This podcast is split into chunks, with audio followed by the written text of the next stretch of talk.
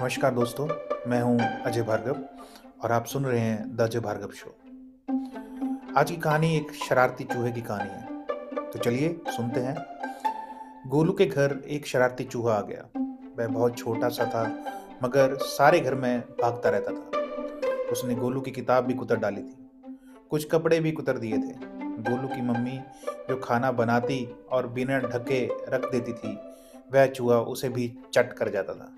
चूहा खा पीकर बड़ा हो गया था। एक दिन गोलू की मम्मी ने एक बोतल में शरबत बनाकर रखा। शरारती चूहे की नज़र बोतल पर पड़ गई। फिर क्या था? चूहा कई तरकीब लगाकर थक गया। उसने शरबत पीना ही था। चूहा बोतल पर चढ़ा, किसी तरह से ढक्कन को खोलने की कोशिश करने लगा और उसमें वह सफल हो गया। अब उसमें चूहा मुँह घुसाने की कोशिश करता रहा।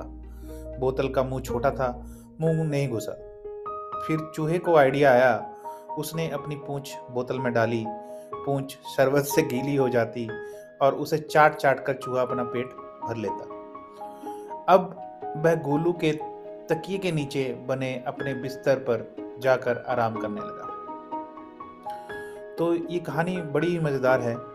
और इससे सीखने को सिर्फ़ इतना मिलता है कि मेहनत करने से कोई भी कार्य असंभव नहीं है। तो आप भी अपने जीवन में मेहनत करिए हार्ड वर्क करते रहिए।